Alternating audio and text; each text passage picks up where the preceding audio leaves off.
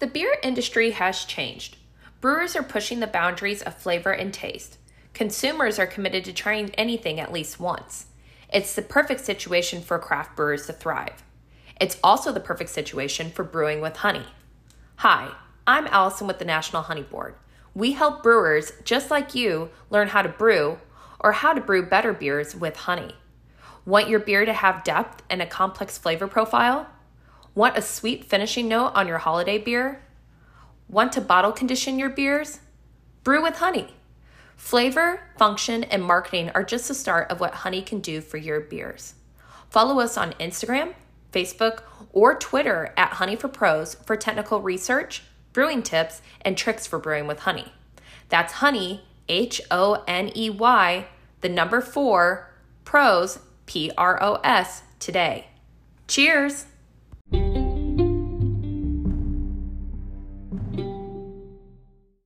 Hello, everybody. Um, welcome to Craft Beer Professionals Panel Fest. Uh, we're doing the topic from Beer and Beyond diversifying beverage offerings from the brew house. Uh, we have a collection of folks here from different segments that uh, hopefully bring some exciting information and uh, good discussion about the topic. Uh, I'm Don Marcel. I'm with Lotus Beverage Alliance, Stout Tanks and Kettles. Um, and I'm here to moderate along with my colleague Doug, uh, Doug Beatty, who is our technical service manager. Um, I'm going to go around real quick and let everyone else introduce themselves a little bit and uh, their brewery or their uh, meadery in this case as well, uh, and um, tell us a little bit about yourself and your brewery and some of the different beverages that you're involved in. Um, I guess we'll start with Phil. Hi, I'm Phil Cootie. I'm with Alacrity Brewing, and we do uh, contract and co-packing of beer, seltzer, kombucha, um, eventually uh, distilled spirits and wine. Excellent. Thank you, Phil. Uh, Paul, do you want to, uh, just because you guys are both associated, uh, go next? Uh, sure. Yeah. I'm, uh, I'm Paul Medina uh, here at Alacrity Brewing. I'm one of the founders and we do all the things Phil said we do. all right. Um, I guess Matt uh, looks like uh, Traven may have had a moment where internet okay. went out. So if you could take take over. Sure. Uh, Matt Raymond with Etowah Meadery, Dahlonega Brewery. So we are a uh, brewery doing the classic beer styles as well as a meadery, which is making honey wine.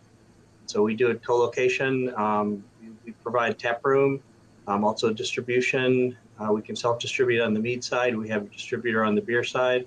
Everything from light pilsners to stouts, um, all different kinds of beer styles. On the mead side, we do sparkling meads and also traditional meads. Nice. Traven, you're up.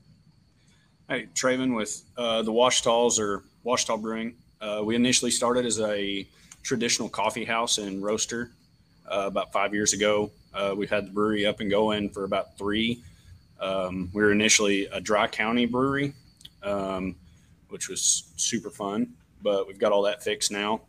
Um, just built out our new brewery, which is in a separate location. Um, about to start canning, getting more in distro. Um, we do everything from coffees, waters, teas, lemonades, beers, you name it. If we can get our hands on it and do it, we do. Excellent. Thank you, Trevor.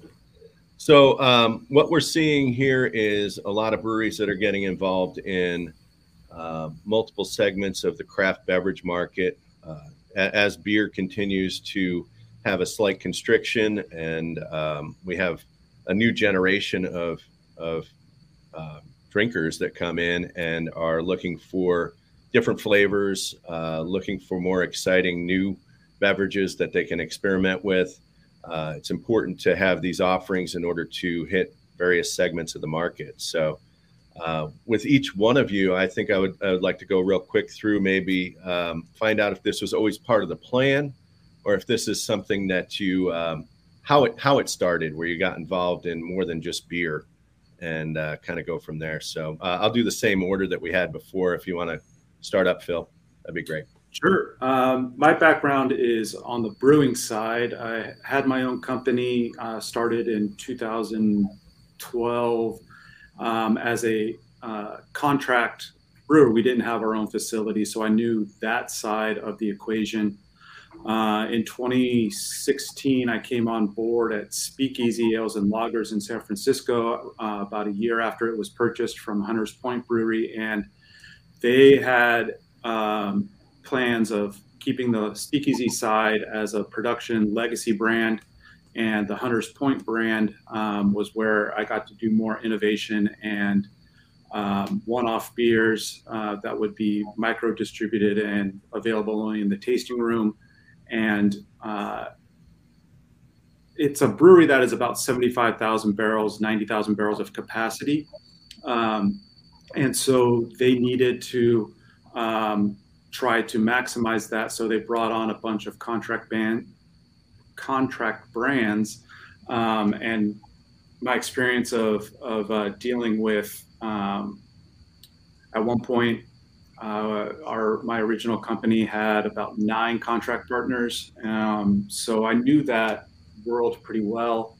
Um, they had me uh, um, recruit and, and bring in clients to to help uh, maximize the capacity here.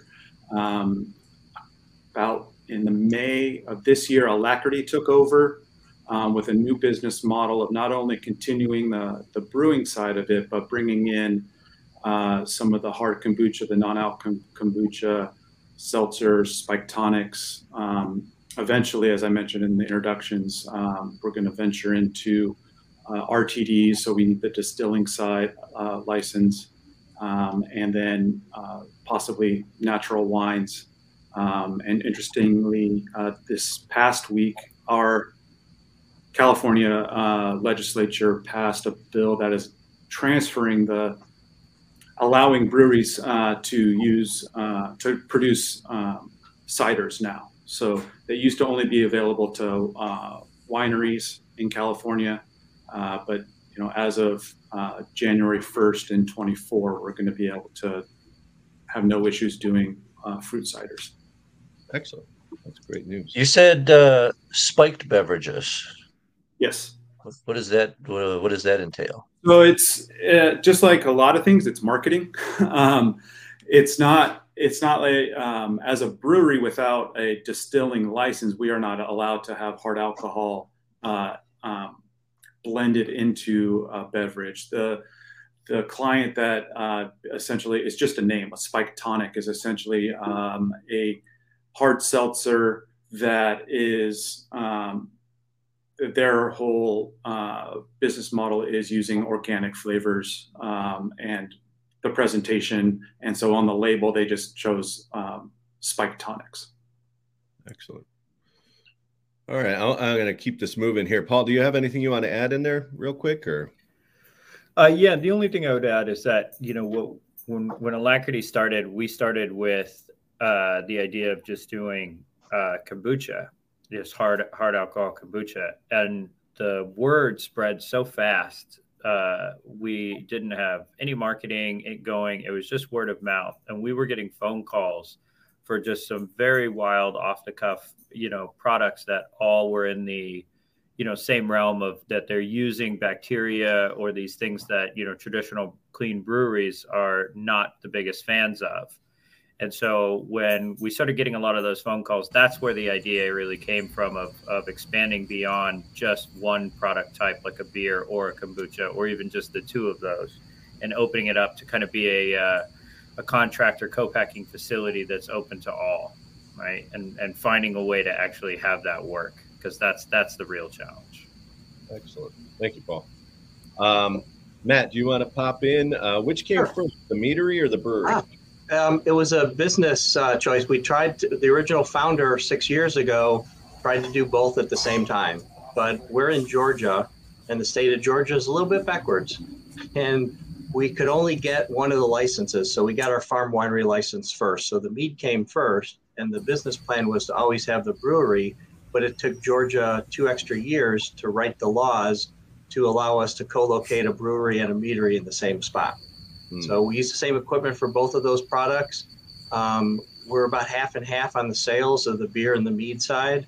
But um, because we're a meadery, we can put a lot of honey in our beer. We take the fruit that we make from the mead and put that into beer. So we've got you know um, grape uh, skins on the on the beer, or I'm sorry, blueberry skins and peach uh, blue uh, beer that we can do.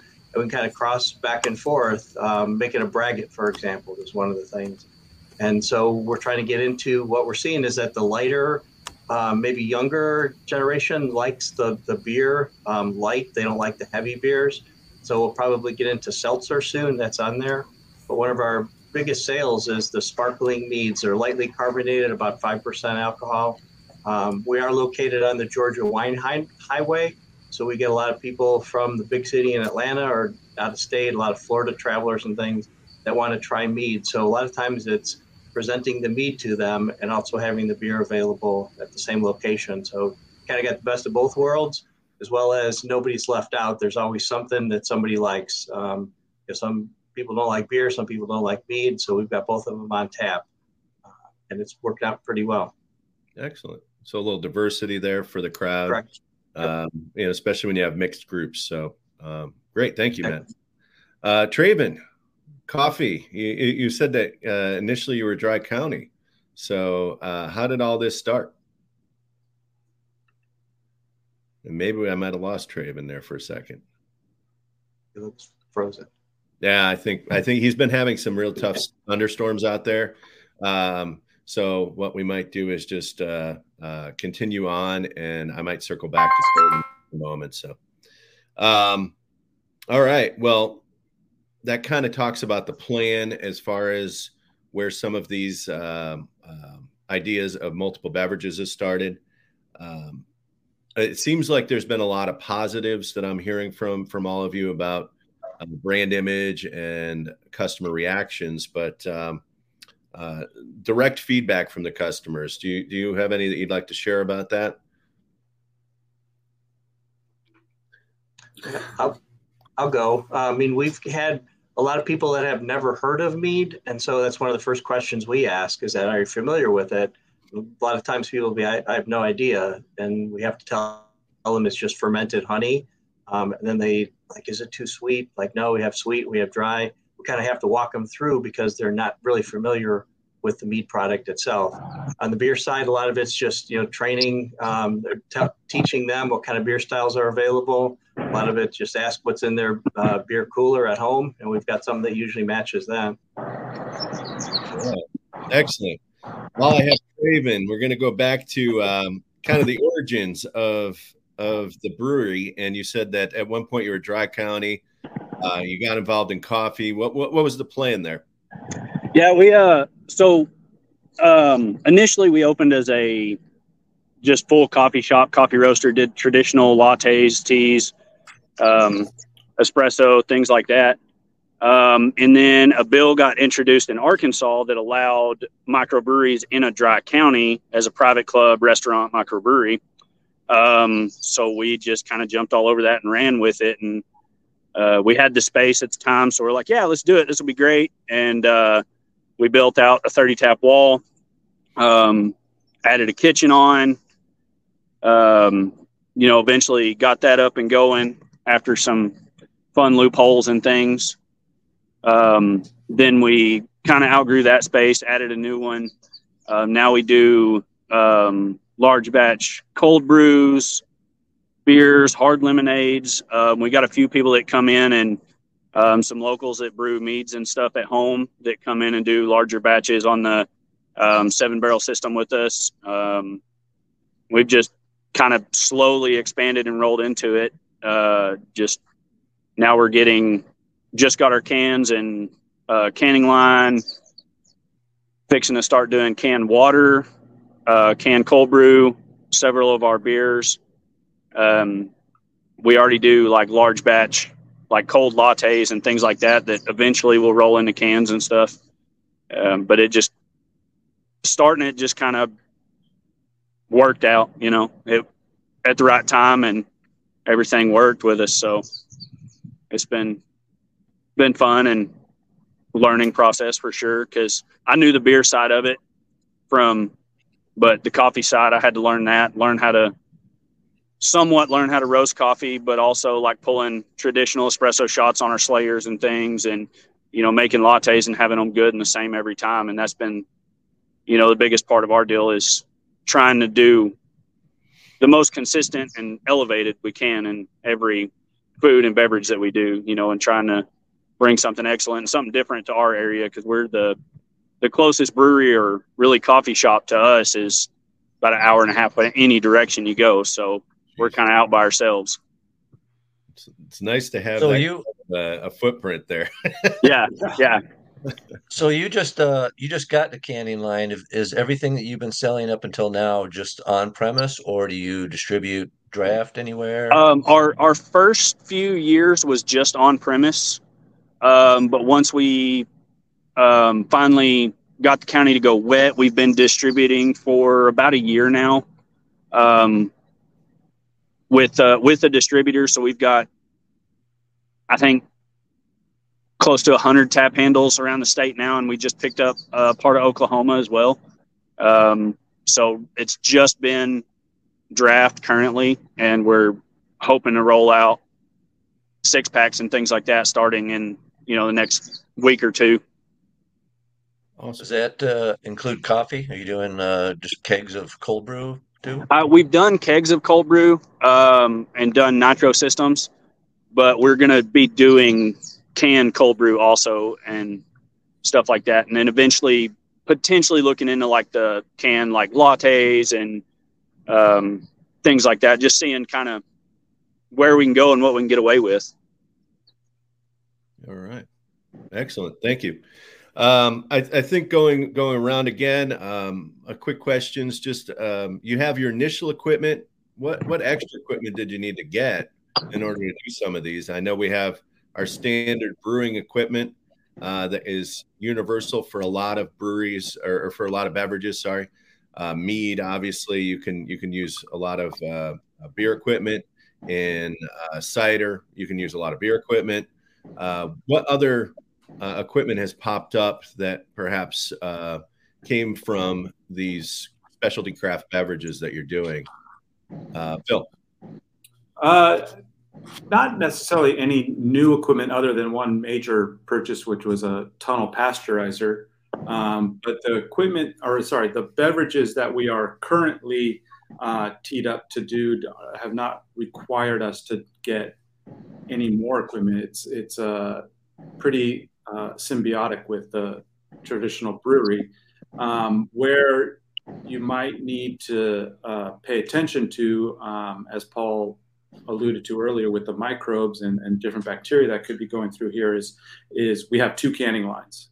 We have, but we only right currently only have uh, one kegging machine. Uh, so we can we're looking at uh, you know another um,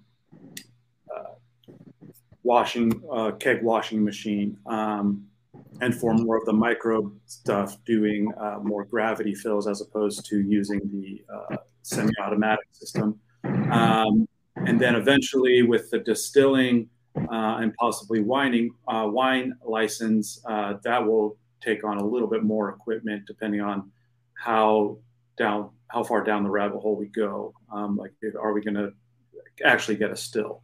Are we or, are we just going to be doing more of the rectifying with, uh, you know, bringing in bulk, uh, bulk uh, um, spirits that our clients have selected and uh, barrel aging them to to what they want to do, uh, and then blending them into their RTDs.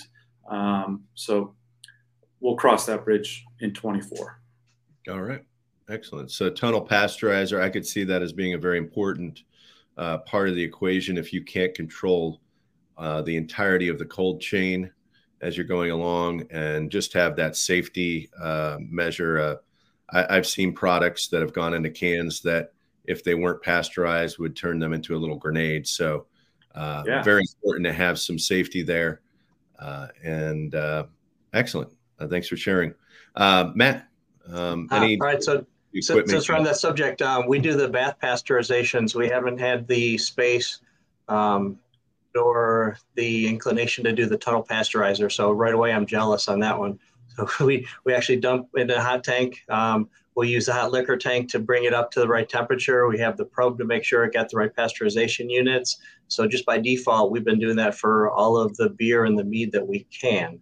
So we're um, canning a bunch on a, a, a, nice little canner for us, um, and then pasteurizing that afterwards. And it works for both the beer and mead.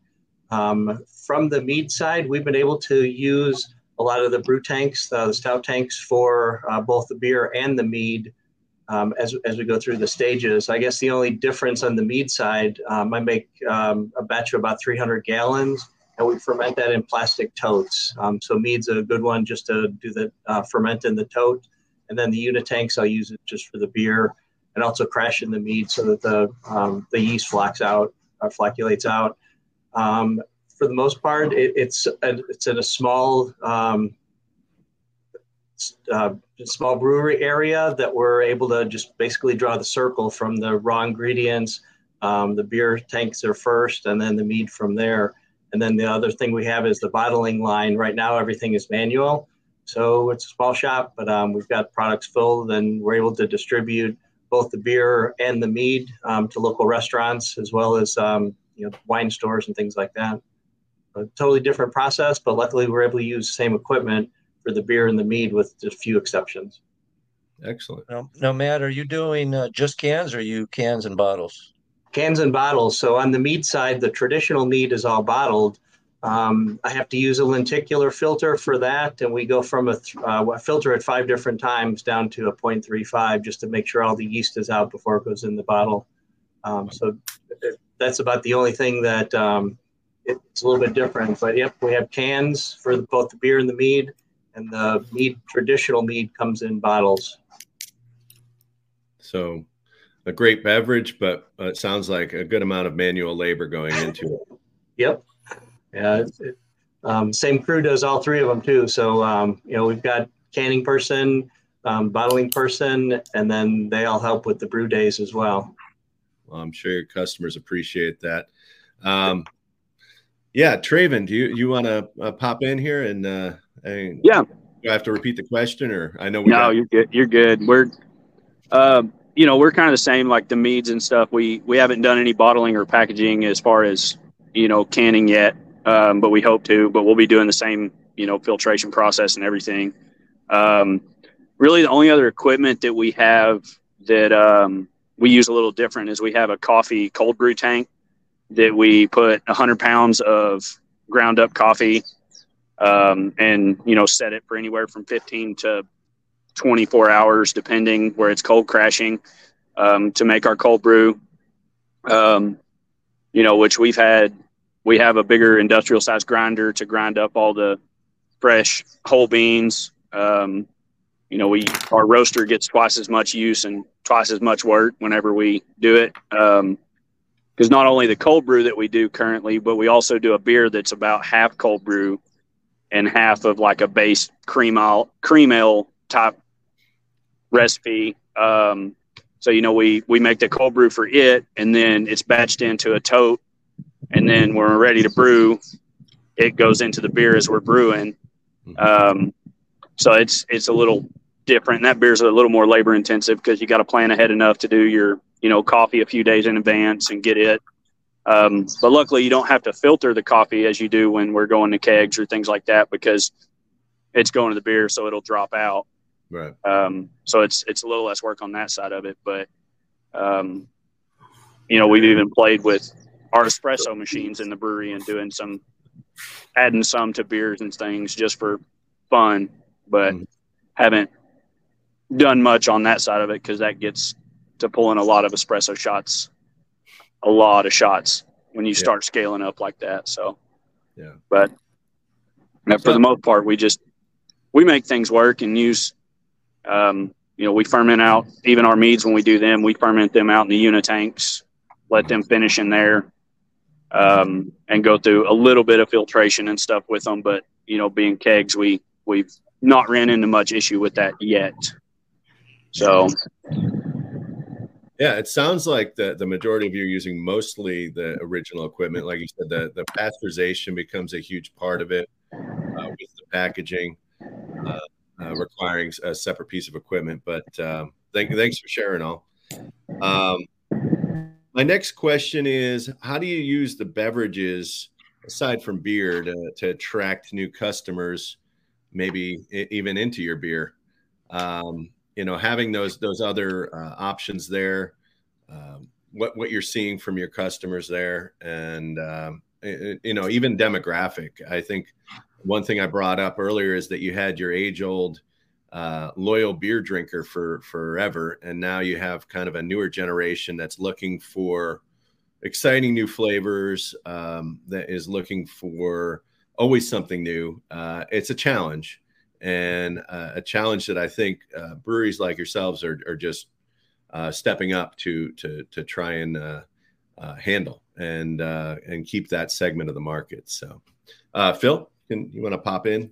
Sure. Um, I think I saw a lot of the the shift starting from the the uh, explosion of seltzers and all the fruity flavors, and them mostly being in the you know four to six percent range uh, alcohol wise, um, and when those when craft brewers tried to jump on the seltzer train. Some of them were successful, some of them not so much. Uh, but what they gained out of it was customers that were they were able to see the profile of a different beer that the customers wanted to um, to purchase. And so um, to make their tap list more approachable, they would do lighter styles um, and do some either fruit infusions uh, or somehow blend in some flavors that that uh, were more appealing uh, to a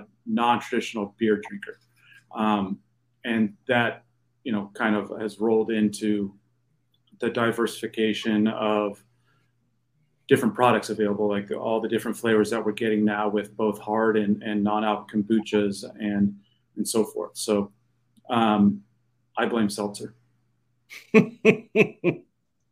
Excellent. All right. Um, Paul, do you have anything you want to add to that, or is that is that pretty much sum it up?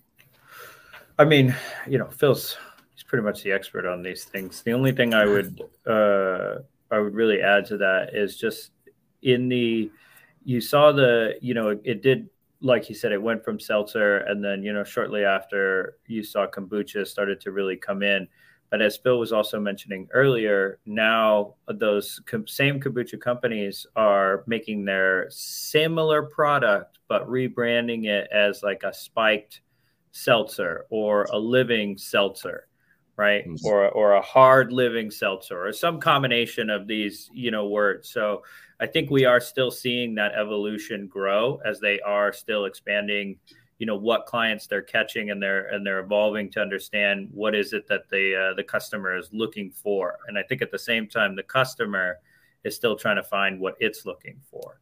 Right. So there's a bit of a of a back and forth evolution that is occurring. I, I think that's well said. They're, they're still trying to figure out what they're looking for. Um, there's there's a lot of um, a lot of innovation happening right now and just trying to keep on top of all that is, is, is what about uh, you know there's a big trend uh, towards low and non-alcoholic. Uh, are you guys seeing the demand for that? Are you planning yeah. for that trend? For sure. Um, there i mean everyone's heard of athletic but i mean there's a, a handful of uh, breweries that are trying out um, the non-alc beer I think it's very similar to when seltzers came out, where there's different methods to do it, and people are trying, you know, trying to figure out where their sweet spot is for their uh, uh, particular brewery uh, on how to approach these. Um, and you know, same with like the hop waters; uh, those are you know growing by leaps and bounds. Um, and and so yeah, it's just I, I, yeah, I mean, there there are a lot of opportunities there for all those different products. The non-alcs, the lower ABVs, uh, whether it's beer or I mean, there's non-alc wine and non-alc spirits. Um, so there's lots lots of uh, uh, there's a big shift towards that. I would say. Yeah. And yeah, we have gotten requests to to see if we could produce those here from clients. four clients. Excellent, excellent. Thank you, Phil. Um, Matt, yeah. I think with, I think, with regards to where you're at, you had you said you were on the wine trail, right? right. you said, uh, that that your product probably uh, comes along and and really works as that entryway. Um, maybe tell us a little about what you see there with that. Sure, I think that um, people are searching. Somebody brought up like diversity in product, and I think that's what helps us because um, we sell a lot in the tap room. That's majority of the product uh, base that we sell out the door. Um, while they're here, they'll buy bottles and six packs. Um, but what I've noticed is kind of uh, they the customers will come in and say, "What do you have that's different?" Or "I was here last month. Is there anything new?" And so they always want to try something new, and so we try and have that uh, on board. We have our regular cores that are in distribution and that people know and they like those particular ones. So the regulars will come in and drink only one particular brand or product. Um, other ones come in and you know the flights, so they'll come in and try four different meads or four different beers, um, and then they'll find one that they like. And it, it's we're in a situation where a lot of tourists come up um, for the Georgia Wine Highway, and I'll have um, you know, like imagine a group of church ladies. They're all dressed, you know, they came over from you know Sunday mass, and then they're sitting next to a table with you know a, a group of bikers that are out on the twisty roads as well. So it's real diverse, and and they each come and they like the product that they're that they're trying, uh, whether it's the wine, whether it's the beer. Um, what I have noticed is that the trend towards the heavy, high IBU, um, you know, the, the, the strong beer, extreme beers, uh, those don't sell well anymore, at least in this area. So they're going for the lighter ABVs. Um, our session mead is lightly carbonated and it's 5% alcohol. We tell them it's like an adult juice box and they light up and they love it. Um, so it, it, pretty much varieties. Um, we recently implemented mead slushies. And so on Thursday night, when the younger crowd comes in and, and plays trivia, slushies are going, you know, just like crazy. So we've got um, mead slushies now, and they want to know what are the flavors, you know, what's what's new on that one. Um, so we try and give them various choices that they can have, as well as the cores that they know are always around. Mm-hmm. Yeah, I, I, can't imagine that uh, during this during the heat that you're experiencing down there. Yep. It's got to be just a, a, big hit. So awesome. They, they, light up. Yep. Thanks, Matt. Traven.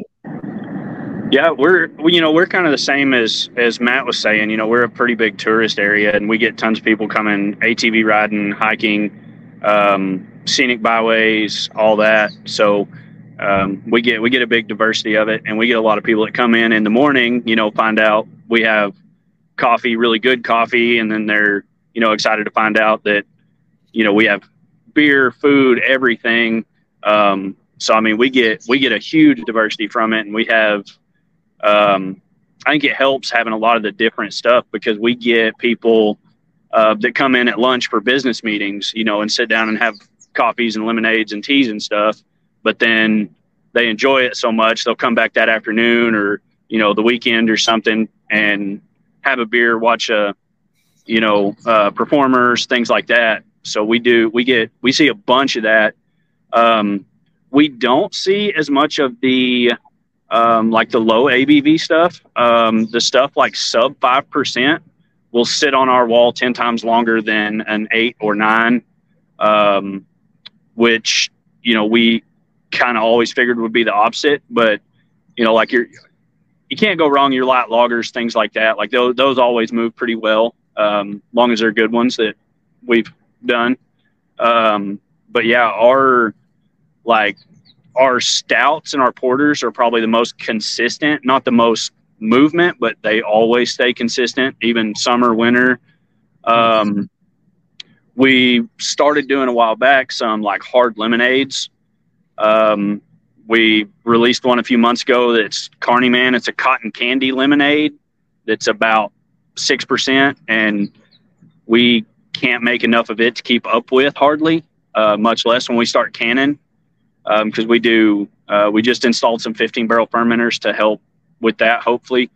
Um, but yeah, we, we see a huge diversity in there and have people that come in and you know, even that don't drink or anything, but yet they can still come in and get coffee with, you know, their friend and sit down with it while they have a beer or things like that. So it's we we see a lot of it, and you never know what's going to be the it thing that day or that week. So it's just trying to keep up and stay with it. And Hopefully, figure it out and stay ahead and have enough. Well, it sounds like you're getting them at the beginning of the day and the end of the day, which is yeah. Great. We we're we're open from seven in the morning until ten at night, six days a week. Nice, at least. So, um, so thank you, thank you, Draven. Uh, going back to what Phil said, he blames it all on seltzer. Um, I I have to admit, uh, when seltzers first came out, I I was researching and looking, uh, at least in my state, trying to read a document that explained uh, the legalities of, of seltzer and and what licensing you needed in order to do it. And I was more confused after reading it than when I first started, especially since it talks about where the sugars are derived and how you have to have 50% of your uh, sugars coming from grain or or fruit or uh, if you're not sure then you have to get a distiller's license uh, all sorts of different things that are involved in it but um, i think it brings up the question of uh, you all are pioneers getting involved in multiple craft beverages uh, keeping the the masses happy with different flavors how hard was the navigation of uh, your legalities there with your state. I know each state is drastically different. Um, uh, I mean, going to Matt's uh, situation, saying, "Oh, it took an extra two years." Um, just hearing a little bit from each of you on what what you've gone through, what you foresee as maybe your state's going to change because uh, these beverages are becoming more and more popular. They can't make it so hard for people to get involved with them. So, um, uh, same order. I'll start with Phil. Yeah, it, it is um, to navigate uh, just the licensing pro- process alone, let alone uh, what you're allowed to do with each license, uh, is is a lot to ask. Um, we have a really active uh, guild um, that is. I mean, we're in San Francisco, so that's fairly close to Sacramento, where the state guild is also um, um, housed. So we have a good relationship with the CCBA. Um, our our guild uh, has over 150 breweries involved, and the the knowledge base there. Uh, if someone doesn't know the answer, um, the the CCBA is you know very helpful. Um, but yeah, it's it's a it's a web that you gotta get through, and uh, knowing exactly what you can do. Um, in California, we are fairly um, easy to uh, the alcohol uh, industry is fairly easy to navigate. We've got a lot of benefits and and uh, opportunities that other states um, just I don't know how they exist without. I didn't know. I don't know how we would exist without the opportunities that we have through our licenses. Um, and being in another state, that would that would be very hard. Um, yeah, so it's it's a constant conversation with your uh, associations that you're with, whether that's on a regional level, a state level, and even the national level. Um, and the big push out here is to get uh, equal rights that a winery can do for the different industries. So it's like wineries, uh, for example, the California wineries. Um, they it was just inherent with their license that they could have direct to consumer shipping. Mm-hmm. It was a it's been a battle for breweries to be able to do that. It took a pandemic for for it to really um, push forward. Um, so instances like that. Um, and then the, the what types of beverages you can uh, produce under what license. Um, there was a lot of breweries that were, I, I think at a conference, the the ABC said that they did like not really a um, uh, an operation to um, get people in trouble, but they just did basically a survey operations up and down the state where I believe they visited close to 150 breweries and about 120 of them were using fruit in their beers that they weren't allowed to do like it was it's an automatic $10,000 fine if, if they wanted to do it. Uh, but they were just that were they were doing a fact finding mission to figure out is it something that what the breweries are talking about of not being able to produce cider is it a real thing? And obviously you know with the passing of the bill that allows breweries to do ciders beginning in january it was a real thing.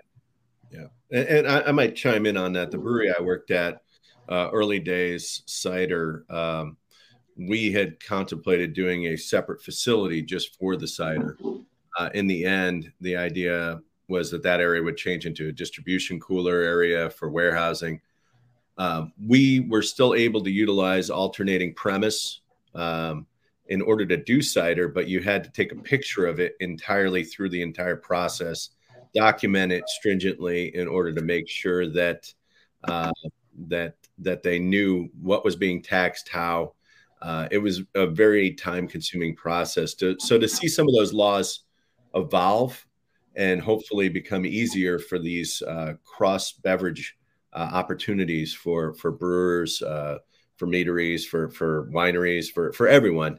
Uh, I think is is a great thing. So, um, excellent. Uh, Paul, do you want to add to any of that or no?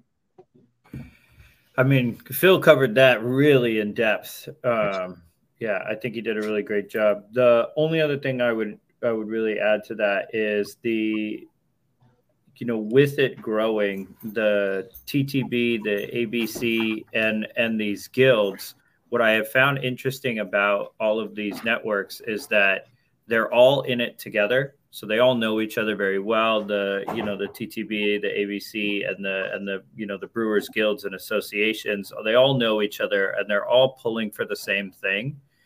And I thought that it was very interesting to find that the people who you're you're calling who are supposed to be, you know, regulating this are also, you know, really working side by side with you to actually figure out how to accomplish what you're out to do inside of the regulation. And they're part and partial, sometimes even kind of discovering or figuring out for themselves how the law actually works as written as lived are two different things. And mm-hmm. so they're not, it's not this lumbering bureaucracy above you that is out to prevent you from, you know, doing anything.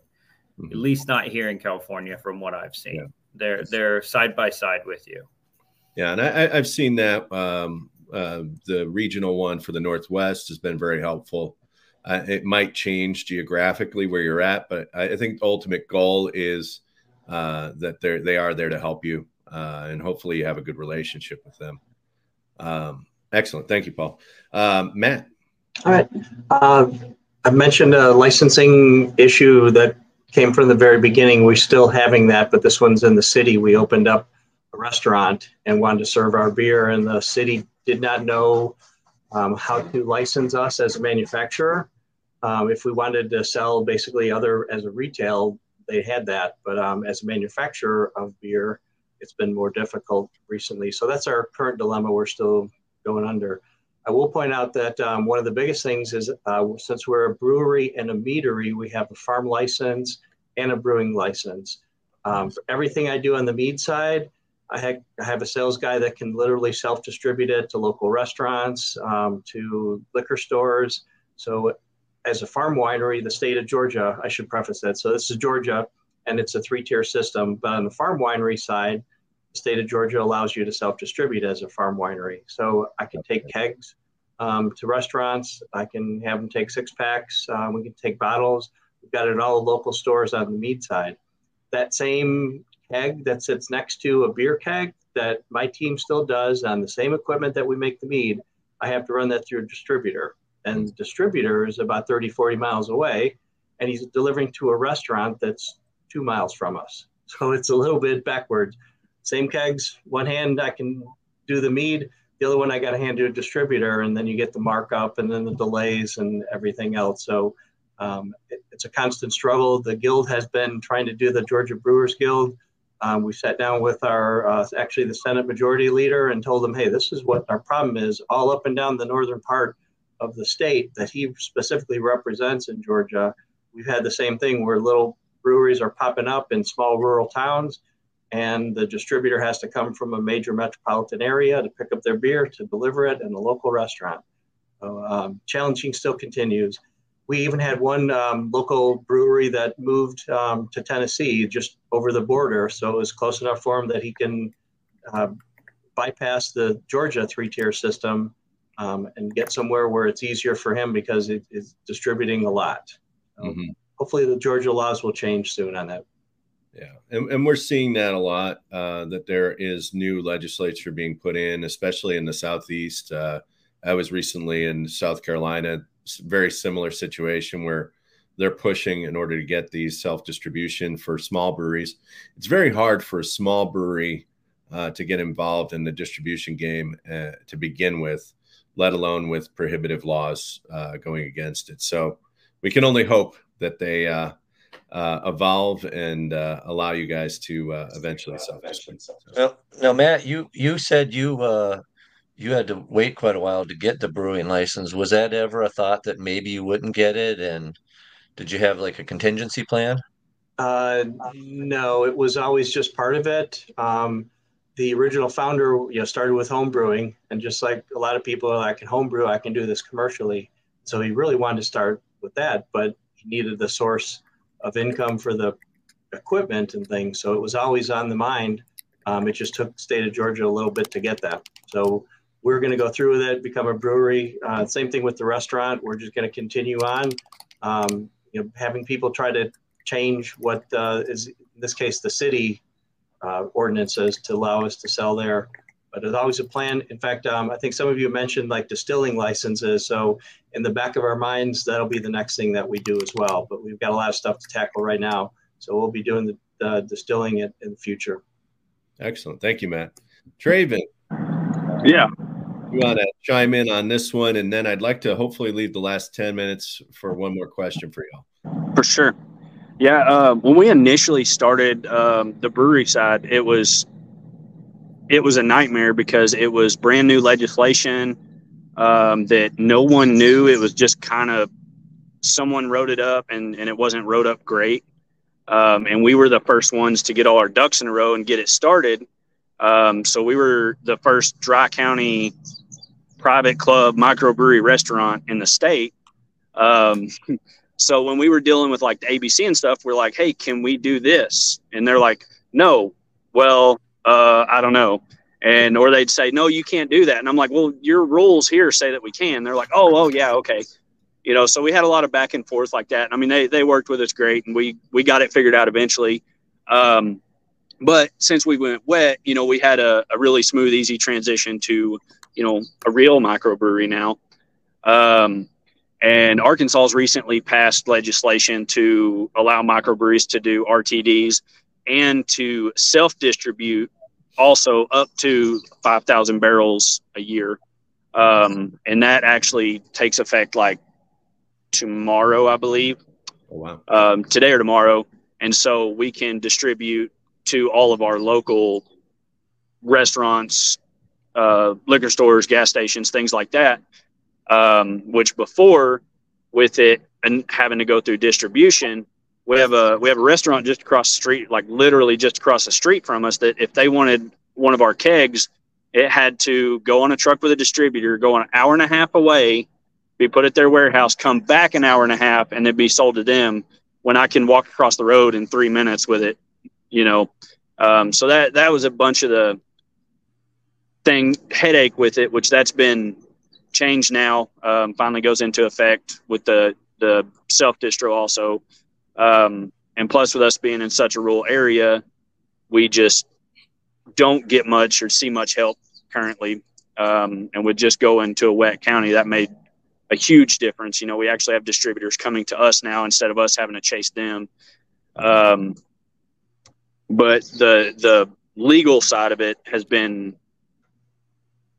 challenging to say the least because um, we're still in the in the process of trying to figure out with the RTDs what we can even do, how we have to go about it.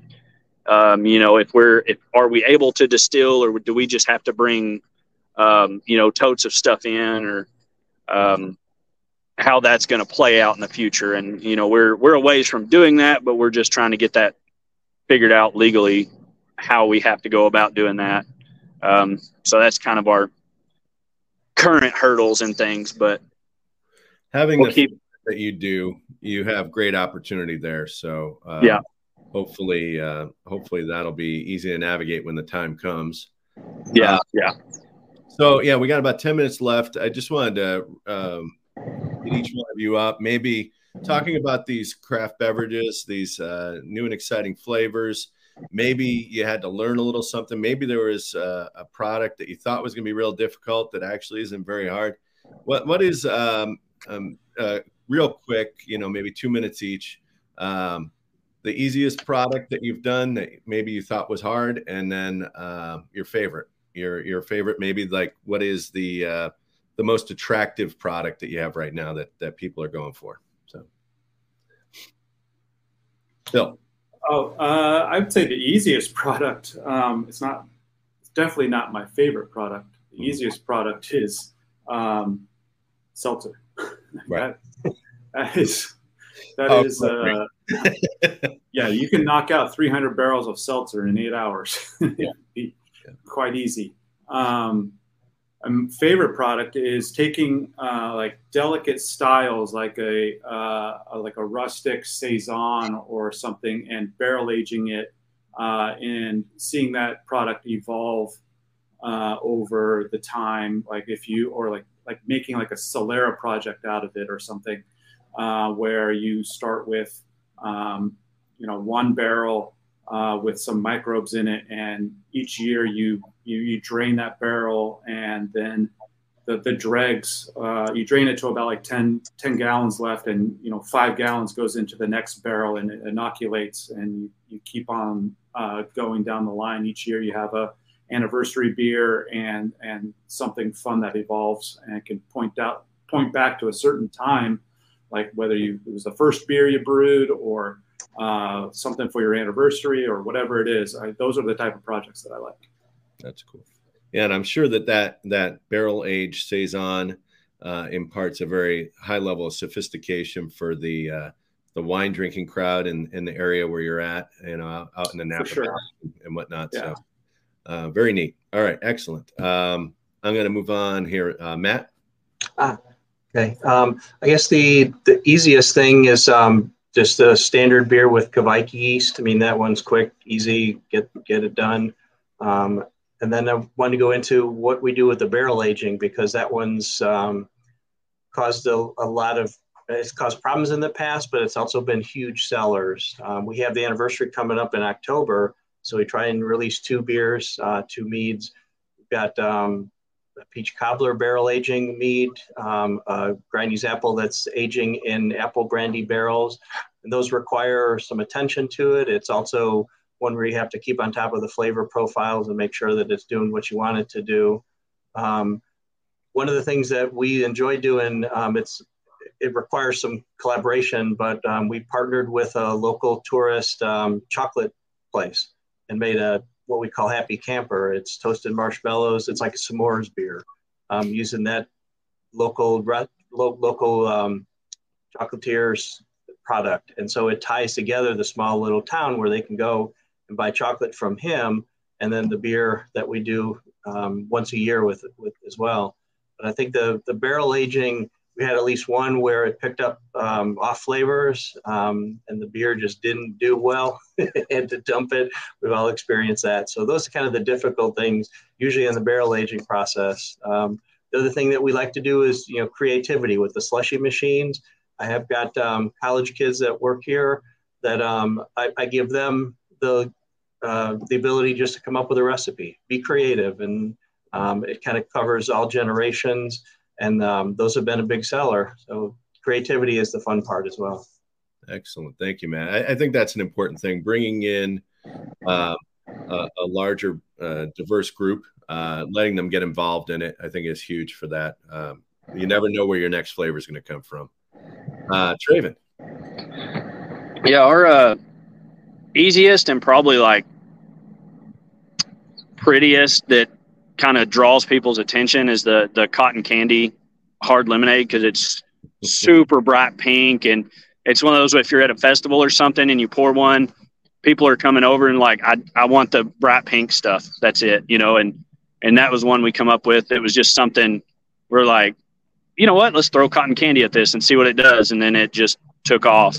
Um, Draven, I'm, I'm so stealing that for a mead flavor. I wrote it down already. Thank hey, go for it. it. Has done phenomenal, um, and it's it's super easy, and that's you know it's basically a seltzer. So you know, like Phil said, we can you can crank those out easy. It's not my favorite to make, but that's the one that you know stays consistent and does a lot and pays the bills. So we'll go with it. Um, awesome. Some of our our hardest one is probably our rise and grind, which is the um, half cold brew um, and half beer. Um, and it's not necessarily difficult. It's just because of the amount of uh, cleaning and prep time and things like that. You know, roasting and grinding and um, setting up the cold brew, cleaning those tanks, everything like that. Um, we've done a few barrel age things. Um, we haven't got into that a whole lot. That's kind of one of our hopes for the future is to get a good barrel program going and stuff. Um, but yeah, those the the ones where we just do something wild. You know, we we use a bunch of the Kveik's. It's one of my favorites just because it's so aggressive and hardy. Um, you don't have to worry about it near as much. So we use that in several beers just because it, it throws some really cool flavors and stuff. And that's we do a lot of playing and mixing and just kind of seeing what comes out and if it's good or not and if it sells or not. Mostly if we like it. Yeah, yeah. Well, I mean, it, you all are working very hard to uh, to keep those flavors exciting, and I I do appreciate each and every one of you uh, taking the time to contribute to this talk. Uh, I want to thank Craft Beer Professionals for having us on. The content is just uh, wonderful. Uh, having a forum like this where we can uh, exchange ideas and just uh, have discussions like this, and uh, all the sponsors who who bring about this content. So, thank you all again. I appreciate all of your yeah, input. Thanks, everybody. And, uh, I don't know. Hopefully, we're going to have to do do the tour, and and if I ever find myself in any of your areas, I'm going to have to taste these wonderful uh, drinks that you're talking about. Cotton candy out in uh, Arkansas. You know, we got uh, we got those barrel aged saisons out in the Bay Area, and uh, you know, with uh, with the Peach Cobbler uh, anniversary style that we're going to have out there in uh, in the one each state. So thanks again, everybody. I appreciate all your help. And thank y'all. Uh, see y'all again. Thank you. Yeah, yeah good one. Enjoy. Take care. Thank you for listening and being an important part of our community. Please hit the subscribe button to stay on top of more sessions that can help you grow as a craft beer professional. And join us for more conversations in our community on Facebook. We appreciate you. Cheers.